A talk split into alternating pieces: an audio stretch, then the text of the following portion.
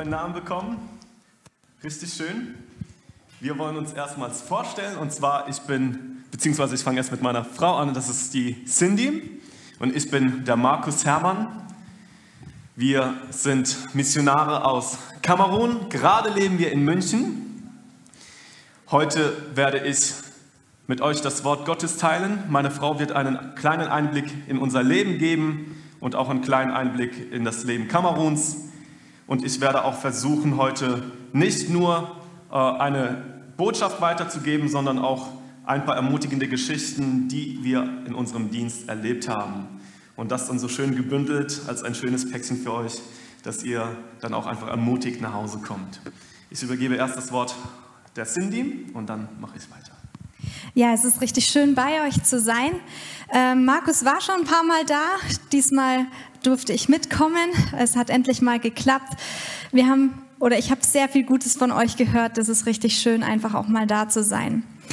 Genau, also wir sind Markus und Cindy. Wir sind, wie bereits angekündigt, Missionare in Kamerun in Afrika und sind dort seit 2016 tätig. Markus war tatsächlich von 2016 bis 2020 auch komplett dort, hat dort gelebt. Ich war immer nur zeitweise dort. Im Moment leben wir in München, weil wir noch an unser Studium ein bisschen gebunden sind für die nächsten eineinhalb Jahre circa noch. Aber wenn jetzt alles gut klappt, dürfen wir im Oktober wieder für drei Monate nach Kamerun. Wir fiebern dem entgegen. Wir haben richtig Heimweh. Wir wollen endlich wieder ja, nach Hause nach Kamerun und freuen uns darauf. Ähm, wir sind seit August 2020, also jetzt ein knappes Jahr, auch endlich verheiratet. Seitdem sind wir jetzt auch gerade in Deutschland, weil wir eben auch keine Fernehe führen wollten. Und genau, wir sind in Deutschland, wie gesagt, durch unser Studium. Ich mache ein duales Pflegestudium, nebenbei noch eine Krankenschwesterausbildung, befinde mich da gerade im Examen dazu. Und Markus macht noch seinen Master in Theologie mit dem Schwerpunkt interkulturelle Leiterschaft, sodass wir wirklich auch in Kamerun und darüber hinaus eine nachhaltige Arbeit ähm, beginnen können, fortsetzen können, die sich auch dann selbst trägt und sich multipliziert. Genau. Ähm, viele von euch haben Kamerun bestimmt schon mal gehört. Wir haben gehört, ihr seid eine, eine absolut internationale Gemeinde. Wir haben auch gerade schon draußen den Hesekiel getroffen aus dem Nachbarland Nigeria. Ähm, damit ihr das nochmal hier vor Augen habt, ihr seht Afrika und eben hier Kamerun, das ist das Land, in dem wir eben arbeiten. Kamerun wird sehr häufig auch als Miniaturafrika bezeichnet, weil es alle topografischen Zonen enthält, die man in komplett Afrika findet. Also es ist ein wunderschönes Land. Wir fangen mal im Süden an, in Yaoundé, die Hauptstadt hier. Das ist eben sehr tropisch. Wir haben den Regenwald. Es ist feucht und heiß. Sobald man ein bisschen weiter in den Norden kommt, dann geht es eben in die Feuchtsavanne. Man sieht, es ist immer noch richtig schön grün, aber man hat auch wieder nicht ganz so tropische Verhältnisse wie eben im Süden. Und dann kommen wir auch schon in die Trockensavanne. Es wird immer trockener und bis oben eben in die Trockensavanne, die dann auch an die ähm, Sahara grenzt, also die Sahelzone, wo es wirklich sehr, sehr trocken ist. Und wir arbeiten im Moment hauptsächlich in der Feuchtsavanne, in Gaundere und der Umgebung außenrum. Und davon wird euch Markus jetzt noch viel mehr berichten, was unsere Arbeit ist, wie wir dort vorgehen. Genau. Ja, viel, ich habe ja das Mikro. Vielen Dank, Cindy. Ich möchte einfach nochmal hier an dieser Stelle nochmal Danke sagen an eure Kirche, weil ihr so viel auch an uns gedacht habt, obwohl wir zum allerersten Mal hier am Sonntag da sind. In der Jugend es jetzt zweimal, aber am Sonntag tatsächlich sind wir zum ersten Mal hier. Ihr habt auch während der Adventzeit ein Video von uns immer wieder gesehen für diejenigen, die hier regelmäßig sind. Die haben uns gesehen. Wir äh, hatten gerade ein großes Projekt und sind mit dem Projekt auch noch nicht ganz fertig. Wir haben ein Kirchengebäude gebaut in einer Siedlung. Das Gebäude zeige ich noch. Es fehlt noch ein bisschen, dann ist es fertiggestellt. An dieser Stelle möchte ich nochmal vom ganzen Herzen Danke sagen für eure Kollekte, für eure Spende und dass ihr mit uns verbunden seid. Ich danke auch vom ganzen Herzen für all die Gebete, weil ich ja schon hier sein wollte, aber aufgrund meines Bandscheibensvorfalls nicht hier auftreten konnte, weil ein Nerv bei mir durch diese Bandscheibe eingeklemmt war und ich keine 15 Minuten sitzen konnte, ohne extreme Schmerzen zu haben. Und ich bin da wirklich auf dem Weg der Besserung. Dank der Gebete, dank vieler Übungen und der Physiotherapeuten, da bin ich immer noch dabei. Ja, und ich möchte auch vielen Dank sagen einfach das, äh, für das Vertrauen, das uns entgegengebracht wurde, für die Einladung, für jeden Mitarbeiter, für jeden Möglichmacher, der der diesen Gottesdienst einfach ermöglicht, auch in Zeiten wie diesen mit Abständen. Es ist ein Privileg, diese Menschen zu haben, die sich hingeben, die die ganzen Pläne machen. Wirklich vielen Dank an den Pastor und an jeden einzelnen anderen Leiter, der im Vordergrund, im Hintergrund arbeitet und dafür sorgt, dass wir heute hier sein dürfen und Gott groß machen dürfen und seinen Namen erheben dürfen. Amen. Amen. Jetzt habt ihr einen kleinen Einblick zu Kamerun bekommen, Afrika in Kleinformat mit einer unglaublichen Breite an äh, Pflanzen und einer großen Tierwelt von Löwen und Krokodilen und Nilpferden. Meine Frau hat einen Löwen gesehen, ich habe nur Nilpferde und Krokodile gesehen und Giraffen, aber auch ganz viele verschiedene Affen, Gorillas und was es da noch nicht alles gibt, ist echt ein sehr schönes Land, aber wir sind nicht da, um einen Safari-Trip zu unternehmen, sondern wir sind da, um für Gott uns hinzugeben, dass Menschen die beste Botschaft von ihm kennenlernen und dass sie erkennen, dass dieser Jesus eine Freundschaft mit ihnen haben möchte. Das ist der Grund, warum wir in Kamerun sind. Heute möchte ich euch ein paar Menschen vorstellen, mit denen ich in Kamerun arbeite. Ich habe ein Team, die angestellt sind, auch während ich auch hier in Deutschland bin, habe ich Leute vor Ort, die die Arbeit weiterführen. Dieser junge Mann ist Musa und Musa, er ist heute mein äh, Equipment Manager und Finanzmanager. Äh, das ganze Geld, das äh, in Kamerun gerade verwaltet wird, das läuft über ihn, ein sehr zuverlässiger Mann. Gerade sponsere ich, während ich in Deutschland noch meinen Master anhänge in Missiologie, sponsere ich ihm auch eine Bibelschule, damit er, wenn ich zurückkomme, auch da einfach nochmal stärker ist. Ja, und ähm, dann habe ich noch einmal den Marc. Der Marc ist zuständig für, für die Bauprojekte Liebe in Aktion in der Missionsgesellschaft, in der ich arbeite, hat allgemein in Kamerun viele Krankenhäuser, Kliniken, Schulen gebaut, eine Blindenschule, auch viele soziale Projekte, aber unser Hauptfokus ist auch Kirchen zu bauen. Und dieser Mark hat jetzt äh, einige Kirchen gebaut, hier zum Beispiel in einer Siedlung. Äh, ich muss dazu sagen, dass Nordkamerun, da wo wir leben, sehr muslimisch ist und in den Umgebungen, in denen ich lebe, auch wirklich dominiert 90 Prozent ungefähr Islam in den Dörfern, in denen ich unterwegs bin. Und Douala Yel ist auch eine sehr muslimische Siedlung. Und da haben wir zum Beispiel dieses Gebäude gebaut. Und ihr habt jetzt auch für ein Gebäude gesammelt. Wir sind jetzt schon fast am Ende mit diesem Gebäude. Das ist das Kirchengebäude in einer kleinen Siedlung und wir sind so froh, dass diese Kirche schon so gut wie fertig ist. Wir, da kommt noch ein zweiter Anstrich drüber und die Bänke kommen noch rein und dann ist das Gebäude auch schon fertig. Also nochmal an dieser Stelle vielen Dank. Ihr könnt sehen, was eure Spenden bewirken. Vielen, vielen Dank. Das Pastorenhaus, das wir auch angekündigt haben, das kommt jetzt auch als nächstes. Ja, und ganz oft können wir uns eben nicht immer Gebäude leisten, weil es auch sehr teuer ist. Nicht in jedem Dorf ist es möglich. Wenn es nicht möglich ist, dann kaufen wir einfach ein Grundstück und bauen dann eine Strohhütte. Und tatsächlich, die Menschen feiern Kirche auch in einer Strohhütte, wo die Leute bei uns wahrscheinlich nicht so gerne kommen würden. Die Leute, die, die ihr hier auf dem Bild seht, die haben gerade einen Glaubensgrundkurs hinter sich gehabt und alle, die diesen Grundkurs gemacht haben, wie man mit Jesus äh, läuft, eine Bibel geschenkt. Hier links auf dem Bild, da seht ihr Pastor Desiree. Desiree ist ein sehr gut gelaunter Mann. Er hat immer ein Strahlen im Gesicht, egal wie die Umstände sind, egal ob es äh, regnet, schneien es nicht, aber oder ob die Sonne zu stark ist, er hat immer ein Lächeln im Gesicht.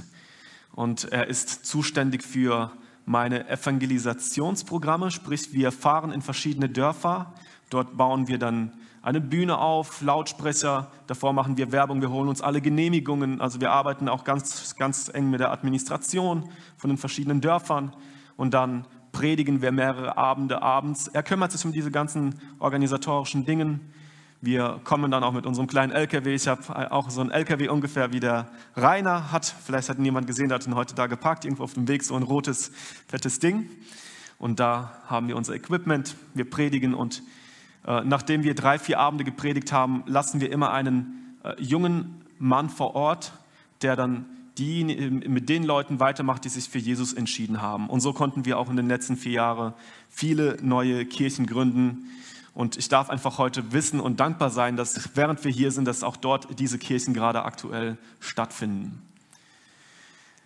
Vor zwei Jahren habe ich auch eine Schule gestartet, bei der wir einheimische Leiter ausbilden, einheimische Missionare, weil ich festgestellt habe, dass ich nicht von Ort zu Ort äh, reisen kann und auch nicht jede Kirche selbst betreuen kann. Das war wirklich sehr aufwendig für mich, bis ich dann gesagt habe, wir müssen Leute ausbilden und sie einfach aussenden. Und vor zwei Jahren haben wir diese jungen Leute äh, ausgebildet. Diese sechs haben jetzt im März nach zwei Jahren Ausbildung ihr, äh, ihre Schule abgeschlossen. Im ersten Jahr musste die gesamte Klasse eine Kirche gründen und nebenbei hatten sie ganz viel Theorieunterricht.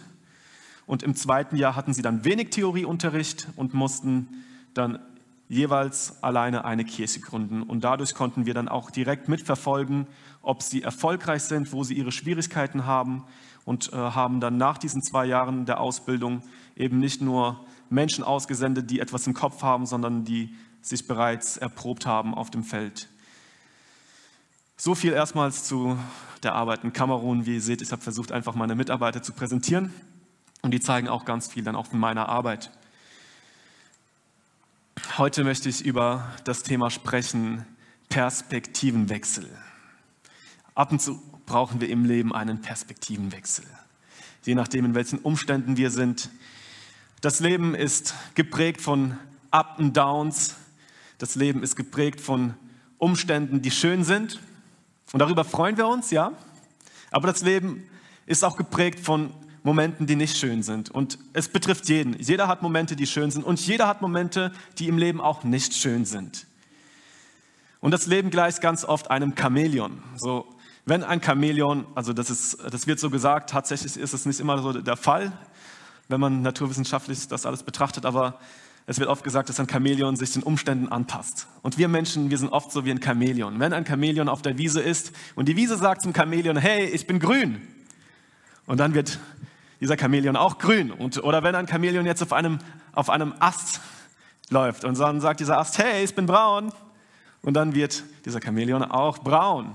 Und wenn mein Umstand mir sagt, hey, ich bin schwierig, dann geht es uns auch oft in der Regel schlecht. So de deswegen die Frage, sollen wir Herren unserer Umstände sein oder können wir über unsere Umstände die Herren sein? So, das ist die große Frage. In der Bibel gibt es eine Geschichte von zwei Männern, die für mich große Vorbilder sind. Ein Mann, der heißt Paulus und ein anderer Mann, er heißt Silas. Und diese zwei Männer haben sich vollkommen in den Dienst Gottes gestellt. Sie haben gesagt, wir wollen für Gott arbeiten und wir wollen, dass Menschen mit diesem guten und lebendigen Gott vertraut werden. Und deswegen sind sie auch praktisch Missionare, als Missionare umhergereist und haben überall, wo es geht, von diesem Jesus erzählt. Und tatsächlich, sie kamen in einer Stadt an namens Philippi und in dieser Stadt haben sie wieder von der Größe und Güte Jesu erzählt. Doch den Umständen entsprechend wurden sie ins Gefängnis gesteckt, weil sie da krass verfolgt wurden. Ja, und nun waren Paulus und Silas im Gefängnis. Und sie waren in einem sehr schwierigen Umstand. Also Gefängnis ist ja nichts Schönes, so stelle ich es mir auch nicht sehr gemütlich vor. In Deutschland ist es vielleicht gemütlicher als in Kamerun. Ich habe in Kamerun sehr viel im Gefängnis gearbeitet und ich werde heute auch viel vom Gefängnis erzählen. So, das ist einer der Schwerpunkte. Und wenn ich vom Gefängnis spreche, dann kann jeder Einzelne, der auch hier sitzt, sich einfach sein persönliches Gefängnis vorstellen, bildlich. Also keiner von uns ist jetzt hier im Gefängnis, aber jeder kennt einfach Situationen in seinem Leben, in, de, in dem er sich so fühlt, wie in einem Gefängnis gefangen zu sein, angekettet zu sein, in einer auswegslosen Situation zu sein, eine Situation, wo es kein Ende in Sicht ist, wo es kein Licht am Ende des Tunnels gibt. Und das, ist, das kann auch dein persönliches Gefängnis sein. Ich kann mich erinnern, als ich zum allerersten Mal nach Kamerun kam. Ich habe gerade ein Praktikum gemacht. Ich habe vier Jahre Theologie studiert, also vorher schon. Und während meinem Theologiestudium bin ich dann für zwei Monate nach Kamerun für ein Praktikum. Und innerhalb dieser zwei Monaten habe ich Gott gesagt, ich gehe nie wieder mehr in dieses Land nach Kamerun. Nie wieder mehr. Ich habe da irgend so ein Zeug gegessen, das hieß Gombo und es hat die Konsistenz von so einer richtig ekligen Popel, so, die sich so runterzieht. So. Und wenn du das schon mal mit der Gabel so genommen hast, dann zieht sich da so nach oben wie so Schleim und selbst wenn du es dann in den Mund schiebst, dann kommt wieder so eine Schleimspur raus. Und mein Freund, der mit mir auch in Kamerun war, dem ist die Kotze wirklich schon fast hochgekommen. Und für mich was auch voll der Kampf. Ich habe es gerade so geschafft, es runterzuwirken. Ich erzähle diese Geschichte ganz auf dem Kamera und sie lachen drüber. Und mittlerweile kann ich das Essen auch gut essen, aber es war einfach so schrecklich für mich. Tatsächlich, aufgrund der Ernährung hatte ich innerhalb dieser zwei Monaten sechs Wochen Durchfallprobleme. Und das gleiche auch mein Freund. So, wir haben das gleiche gegessen und wir mussten ständig an die Toilettentür klopfen und sagen, bitte mein Freund hieß Benny, bitte beeil dich, ich muss auch jetzt endlich wieder rein. Und wenn ich drin war, dann hat er an der Tür geklopft und gesagt, Markus, bitte komm raus. Sechs von acht Wochen krank. Das war keine schöne Zeit. Nein, Gott, ich gehe nicht nach Kamerun, auf keinen Fall. Ich kann mich erinnern, wir waren in einem Hotel und es war so schrecklich in diesem Hotel. Das war in einem kleinen Dorf. Wir sind in die Toilette rein. Die Toilette war offen, also direkt mit dem Schlafzimmer verbunden, ohne eine Tür. Der Boden war komplett wässrig. Tatsächlich, wir hatten eine Klopapierrolle auf dem Boden, aber sie war komplett durchtränkt von diesem Wasser und dementsprechend auch schon braun und dreckig. Wir hatten einen Eimer. Es war Nacht und ich hatte keine Ahnung, wie man jetzt mit einem Eimer auf einmal alles machen soll. Man muss sich die Zähne putzen, man will sich das Gesicht waschen, man muss sich den Körper waschen, man muss die Toilette abspülen. Und als wir dann schlafen gegangen sind, es war extrem anstrengend, weil die Matratze, die, die wir genommen hatten, wir hatten so ein Doppelbett, Benny und ich, und wir sind dann so zusammengerollt und haben einander gekuschelt in dieser extremen Hitze.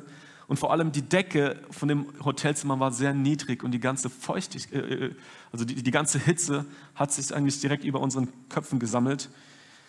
Ich habe gesagt, nein Gott, nie wieder mehr. Eine schlaflose Nacht und Durchfall und was weiß ich. Ich habe mich nicht in Kamerun gesehen, aber Gott hat mich in Kamerun gesehen. Und Gott wollte für mich einen Perspektivenwechsel haben. Er wollte, dass ich die ganzen Dinge aus seiner Sicht betrachte. Und oft sehen wir das eben auch nicht. Und genau auch mit diesem Gefängnis. Wenn man in eine Situation hineinschaut, in der man gefesselt ist, in der man leidet, in der man vielleicht nichts Gutes zum Essen bekommt, dann hat man keine Freude daran. In Apostelgeschichte Kapitel 16, Vers 22 bis 24 heißt es dann, das Volk wandte sich gegen Paulus und Silas. Und die Stadt, Stadtrichter ließen ihnen die Kleider herunterreißen und befahlen sie mit Stöcken zu schlagen. Könnt ihr euch schon mal vorstellen, diese, dieser Umstand, ja? Also schon allein diese Tatsache, dass sie da entblößt sind und mit Stöcken geschlagen werden. So, ich möchte dir einfach echt ermutigen, immer wieder in dein Leben hineinzuschauen, wenn ich einfach diese Dinge beschreibe und einfach dich fragen, wie würdest du mit diesen Situationen in deinem Leben umgehen? Nachdem man sie hart geschlagen hatte, warf man sie in die, ins Gefängnis und befahl dem Kerkermeister, sie gut zu bewachen.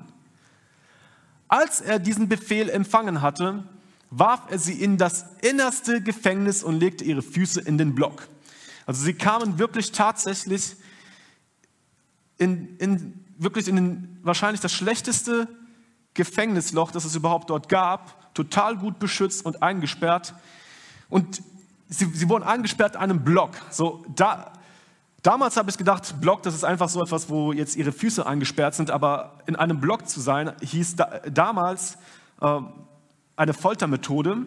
Und zwar gab es viele verschiedene Löcher nebeneinander und man hat versucht, die Beine möglichst breit auseinanderzuziehen und dann hast du eben diese enorme Belastung und diese Schmerzen und die ganzen Fußknöchel auf beiden Seiten, die werden starr und man hat einfach höllische Schmerzen.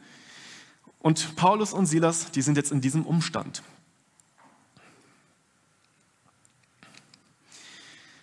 Ja, tatsächlich, Gott hat meine Perspektive geändert. Ich kann diese Geschichte jetzt in diesem Zusammenhang nicht erzählen. Ich bin dann 2016 ausgereist nach meinem Theologiestudium nach Kamerun.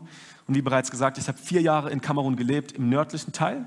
Der nördliche Teil ist der arme Teil, der muslimische Teil, wo auch selbst die Leute aus dem Süden nicht gerne leben. Mein Missionsleiter Peter Schneider hat mich in einem Dorf abgesetzt, in dem es kaum Entwicklung gab. In den Dörfern, in denen ich gearbeitet habe, drumherum gab es absolut gar keinen Strom.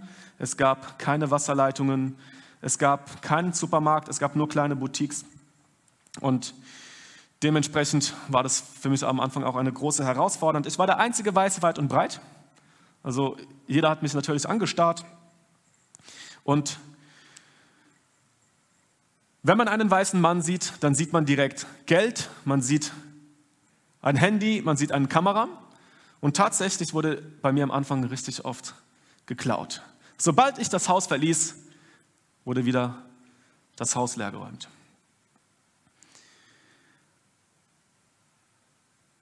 Das Allerschlimmste war es, als mein Autoschlüssel geklaut wurde und ich dann Panik hatte, mit dem Auto überhaupt irgendwo zu parken und jemand dann in mein Auto steigt und damit wegfährt. Das war wirklich eine sehr herausfordernde Zeit und in dieser Zeit habe ich gesagt, ehrlich Gott, ich weiß gar nicht, was ich in diesem Land mache. Am liebsten packe ich direkt meine Koffer und fahre wieder nach Hause, nach Deutschland. Es war eine perspektivlose Zeit. Und ich habe gesagt, ganz ehrlich, wenn ich schon hierher komme, um zu helfen und die Leute begegnen mir so, was mache ich dann eigentlich hier? Gott hat ein Wunder getan und er hat dafür gesorgt, dass ich meinen Schlüssel wieder zurückbekommen habe. Die Räuber haben mehrere Steine gegen mein Tor geschmissen. Ich habe keinen, keinen Murks von mir gegeben. Ich wollte nicht zeigen, dass jemand im Haus ist. Und äh, alle fünf Minuten haben sie wieder den nächsten Stein an das Tor geschmissen. Die wollten eine Reaktion sehen. Ich bin ruhig geblieben. Und nach einer längeren Zeit, nach mehreren Versuchen zu prüfen, ob jemand im Haus ist und ich immer noch ruhig geblieben bin, habe ich gesehen, dass zwei Gestalten sich an mein Auto wagen und die Autotür schon aufgetan haben. Und da bin ich richtig durchgedreht. Ich bin kein Pastor mehr gewesen, sondern ich bin richtig böse gewesen. Und dann wollte ich natürlich durch die Vordertür rennen, aber das ging nicht mehr, weil meine Vordertür war schon so gut gesperrt. Ich hatte außen zwei, zwei Schlösser, ich hatte einen Riegel nach unten, einen Riegel zur Seite, einen Riegel zur, zur anderen Seite. Deswegen musste ich die, die Hintertür nehmen, die hatte weniger Riegeln. Und ich bin den, hinterhergerannt und das, das tatsächlich ist, ich habe dann einen, einen, lokalen Pastor angerufen und unterwegs, als er nach Hause gegangen ist, hat er den Autoschlüssel auf dem Boden gefunden. Während die Verbrecher weggerannt sind, um ihr Gesicht zu verstecken, haben sie irgendwo die Schlüssel liegen gelassen oder verloren. Und Gott hat mir einfach durch die Ermutigung auch von den lokalen Leuten, Pastoren einfach wieder zugesprochen, mir geholfen, die Perspektive auf ihn zu richten und zu sehen, dass all diese schwierigen Umstände, die Erfahrungen mich eigentlich noch stärker machen, dass Gott mir diese Erfahrungen schenkt, auch die schwierigen Momente in meinem Leben schenkt, damit ich noch stabiler bin und noch stärker bin, all den Herausforderungen zu meistern und den Menschen die gute Botschaft von Jesus zu bringen. Wie gesagt, es war nicht einfach, man freut sich nicht darüber, aber Gott hat mir geholfen, einen Perspektivenwechsel zu unternehmen. Paulus und Silas sind jetzt im Gefängnis und tatsächlich um Mitternacht beteten Paulus und Silas und lobten Gott. Sie stehen da mit zerrissenen Klamotten und sie heben ihre Hände wahrscheinlich zu Gott. Sie wurden ausgepeitscht und ich kann mir vorstellen, wie das Blut ihren Körper entlangläuft und in diesem Zustand, in diesem Block preisen sie Gott und schauen ihn jetzt einfach an, seine Herrlichkeit und seine Größe. Die Dinge, die wir in unserem Leben anschauen, gewinnen Macht über unser Leben. Darauf, worauf wir den Fokus setzen, wird, diese Sache wird letztendlich unser Leben einnehmen. Wenn wir unser Fokus auf unsere Probleme richten, auf unsere Gefängnisse, auf unsere Herausforderungen, auf unsere Niederlagen, auf unsere Komplexe, dann werden diese Dinge Macht über unser Leben gewinnen. Wenn wir aber auf Jesus schauen, dann wird Jesus Macht über unser Leben gewinnen. David und Goliath haben miteinander gekämpft. Und ganz ehrlich, der kleine David, der, der hätte zittern können. Der hatte ein riesengroßes Problem vor sich. Aber das Gute ist, dass David nicht auf sein Problem schaute. Würde er auf sein Problem schauen, dann würde er untergehen. Er hätte diesen Kampf niemals bestehen können, weil Goliath einfach so viel größer und stärker ist. Aber David, er schaute auf den, der größer ist als Goliath und dadurch konnte er über Goliath triumphieren. Das, was wir anschauen, gewinnt Macht über unser Leben. Und deswegen ist es so wichtig, dass wir in den Gefängnissen, in den schwierigen Herausforderungen immer wieder einen Blick auf Gott wagen. Immer wieder auf einen Blick auf den wagen, der größer ist als unsere Niederlagen, der größer ist als unsere Ketten, der größer ist als unsere Verletzungen, der größer ist als unser Schmerz, der größer ist. Auf den schauen, der uns Beistand schenkt, der uns Fürsorge schenkt, der allmächtig ist, derjenige, der uns unendlich liebt. Und diese Eigenschaften werden über unser Leben dominieren.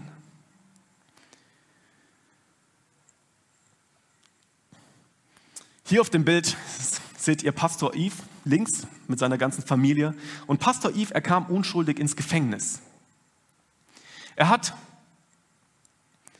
in einer Bäckerei gearbeitet als Buchhalter und sein Chef hat ihn äh, beschuldigt, sieben Millionen Francs, das sind an die 11.000 Euro, gestohlen zu haben. In Kamerun ist es ein Gehalt von zehn Jahren ungefähr, neun, zehn Jahren. Und er kam dann unschuldig ins Gefängnis, hat eine Strafe von fünf Jahren.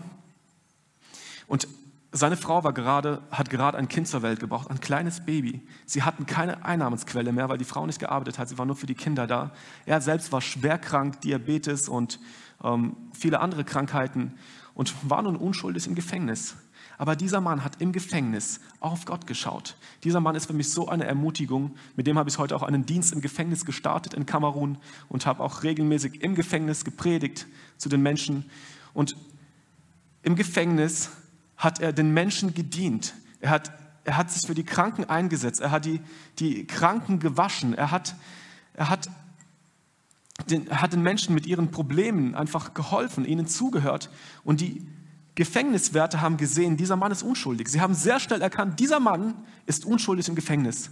Und tatsächlich, nach zwei Jahren ist er befreit worden obwohl er hätte fünf Jahre im Gefängnis sitzen. Und heute ist er ein Pastor im Gefängnis. Ganz ehrlich, in dieser Situation, ich weiß nicht, ob ich so handeln könnte. Ich weiß nicht, ob ich viel mehr sagen würde, ganz ehrlich, die Umstände sind schwierig. Als ich im Gefängnis gepredigt habe, das, das ist ein großes Gefängnis, es zählt 1700 Häftlinge. Und in diesem Gefängnis äh, kamen dann viele Menschen zu mir mit den Briefen. Und sie haben mir dann in den Briefen ihre Not geschildert, ihre Krankheit, ihre finanziellen Herausforderungen. Wisst ihr, wie krass ist, was Paulus getan hat, weil als er im Gefängnis saß? Die Briefe, die ich bekommen sind, waren geprägt von Negativität und so oft ist unser Leben geprägt von Negativität. Aber Paulus, nachdem er von dem, äh, äh, von dem Gefängnis in Philippi befreit wurde, schrieb er wieder aus einem anderen Gefängnis in Rom sorglos wieder an die Leute in Philippi und er schrieb ihnen in äh, im Philipperbrief 1, Vers 12 bis 14, im Kontrast zu den ganzen anderen Häftlingen. Meine lieben Brüder und Schwestern, ihr sollt wissen, dass meine Gefangenschaft, also er sitzt gerade im Gefängnis, die Ausbreitung der rettenden, rettenden Botschaft nicht gehindert hat. Im Gegenteil. Welche Positivität, welche Ausstrahlung. Er sagt, ich sitze im Gefängnis, aber er sorgt dafür, dass Menschen die gute Botschaft von Jesus hören allen meinen äh, Bewachern und auch den übrigen Menschen, mit denen ich es hier zu tun habe, ist inzwischen klar geworden, dass ich nur deswegen eingesperrt bin, weil ich an Christus glaube. Und er freut sich darüber. Alle wissen, ich bin eingesperrt, weil ich an Jesus glaube. Und diese Botschaft möchte ich weitergeben.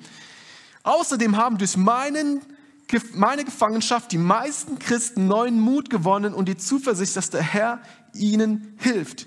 Furchtlos und ohne Scheu sagen sie jetzt Gottes Botschaft weiter. Ist es nicht erstaunlich? den Blick auf Gott zu wagen. Und wenn wir auf Gott schauen, wenn wir Gott anbeten, dann passiert ein Prozess in unserem Herzen. Ich weiß, wie schwer es ist, Gott anzubeten in einer schwierigen Zeit. Aber Paulus und, und Silas haben es geschafft, weil ihre innere Welt stärker war, waren als die äußeren Umstände. Doch so oft sind unsere Umstände, unsere äußeren Umstände stärker als unsere innere Welt. Und deswegen, während wir Gott anbeten, während wir Gott in unserem Leben suchen, dann bringt Gott unsere innere Welt wieder in Ordnung. Wie oft ist unsere innere Welt im Chaos? Wir haben so viele Baustellen im Leben und dann ist, müssen wir noch Gott in einer schwierigen Situation vertrauen. Aber genau da kommt Gott. Wenn wir ihn anbeten, dann erleben wir auf einmal, unsere Perspektive verändert sich. Auf einmal die ganzen Dinge, die mir Sorgen bereitet haben, fallen auf einfach weg, weil ich einfach weiß, Gott sorgt für mich. Da, wo ich heute bin, hat Gott mich hingestellt und deswegen fürchte ich mich nicht vor dieser Herausforderung. Ich weiß, er kämpft für mich, ich weiß, er setzt für mich ein. Gott ordnet unsere innere Welt. Und er sorgt dafür, dass unsere innere Welt stärker wird als unsere äußeren Umstände. Und dass die äußeren Umstände nicht dafür sorgen können, dass ich wieder im Down des Lebens bin. Selbst wenn, ich, wenn meine Umstände im Down sind. Solange Petrus auf Jesus schaute und auf dem Wasser lief, hat es immer noch geklappt. Aber sobald die Wellen seinen Blick gewonnen haben, ist er im Wasser gesunken. Wem schenkst du deinen Blick? Im Leben. Ja, wir leugnen die schwierigen Herausforderungen im Leben nicht. Wir leugnen es nicht, dass die Umstände immer wieder schwierig sind. Ja, sie sind da. Aber bei all diesen Dingen ist es ein Kampf, eine Herausforderung, auf Jesus zu schauen, aber es lohnt sich. Wenn wir niemanden mehr haben, dem wir vertrauen können, wenn wir keine Kraft im Leben mehr haben, dann ist es so, wenn wir uns selbst vertrauen würden, als würden wir uns selbst aus dem Sumpf ziehen wollen. Wenn wir nicht mehr können, dann ist es das Allerbeste, im Sumpf zu schreien, Herr, ich kann nicht mehr. Ich gebe meine Sorgen dir ab. Und Sorgen haben so einen Bumerang-Effekt, ja. So, du wirfst die Sorgen auf Gott und sie kommen immer wieder zurück. Es ist wirklich nicht leicht, aber ich ermutige dich, werfe die Sorgen so oft immer wieder zu Gott, genauso oft wie sie zurückkommen. Und du wirst irgendwann sehen, in Lobpreis und Anbetung wird Gott unsere Gedanken dominieren. Und ich finde es auch so interessant, in diesem Philipperbrief, in dem, in dem Ort, in dem er im Gefängnis saß, schreibt er so oft von der Freude. Er sagt, freut euch.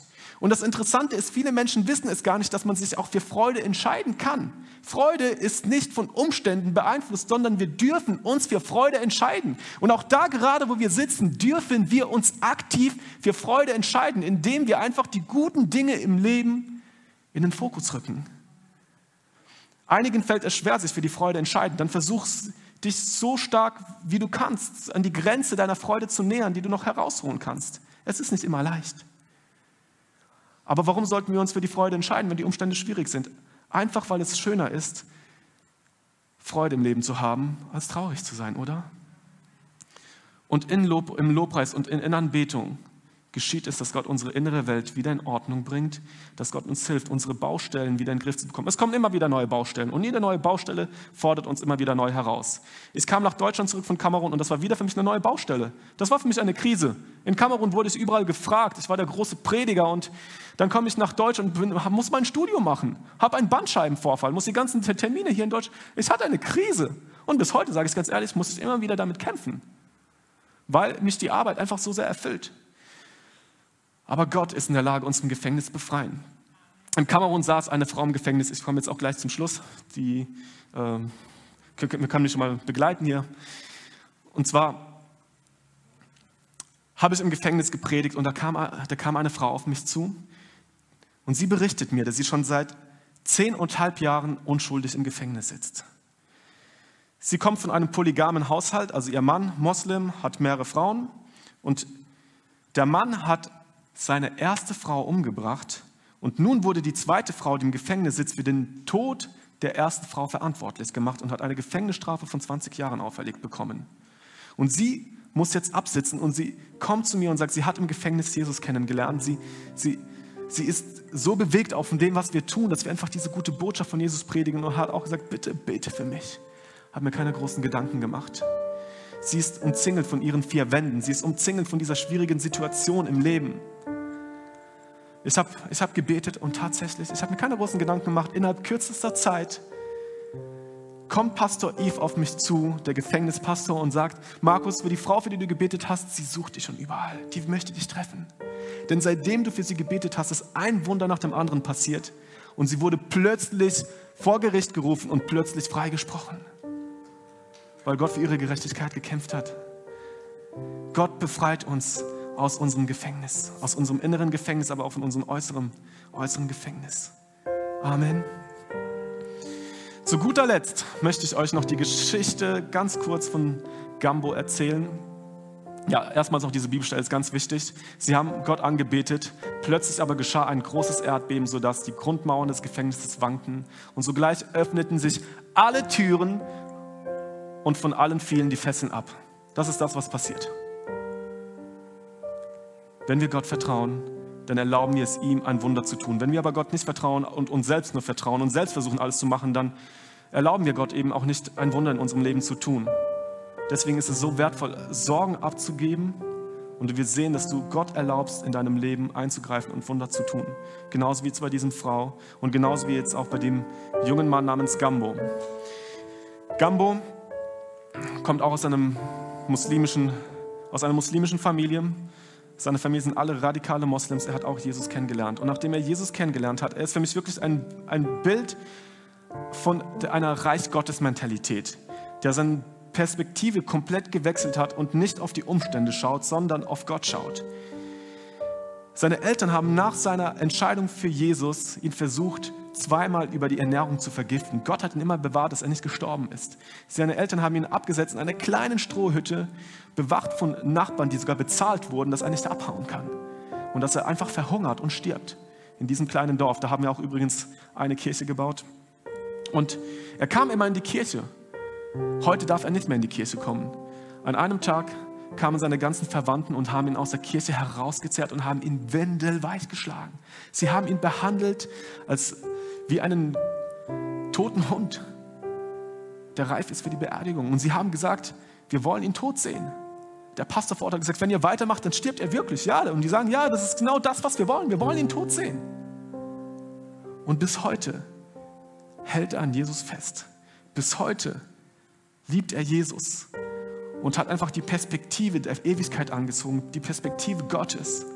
Wenn diese Perspektive nicht da wäre, würde er es nicht schaffen können. Und wie oft würden wir es auch in unserem Leben nicht schaffen, wenn wir die Perspektive Gottes nicht haben. Doch Gott ist für dich. Gott erkämpft für dich. Gott ist größer. Gott umsorgt dich. Er ist dein Beistand. Er ist dein Versorger. Er kennt deine Herausforderung. Er kennt dein Gefängnis. Und er gebraucht auch dein Gefängnis, um dich noch stärker werden zu lassen. Und Paulus Haft hat dafür gesorgt, dass die, Philippi, äh, die, die Leute aus Philippi ermutigt wurden. Sie wurden seine größten Spender. So, der, der erste Philippa-Brief ist eigentlich ein Brief eines Missionars an seine Unterstützer, weil sie, er war nur kurz in, in dem Ort, aber diese Schwierigkeit hat dafür gesorgt. Sie waren so begeistert von dem Leben von Paulus, dass sie gesagt haben, wir werden deine größten Supporter sein. Und die haben ihn für, für seinen Dienst so enorm unterstützt. Ich möchte jetzt einfach, dass wir gemeinsam die Augen schließen, da wo du bist, und dass du in dein eigenes Leben hineinschaust. Wo gibt es in deinem Leben Gefängnisse, Dinge, die dich einnehmen, Umstände, die dich einnehmen? Wo erlebst du Up and Downs und du bist nicht der Herr deiner Umstände, sondern die Umstände sind dein Herr?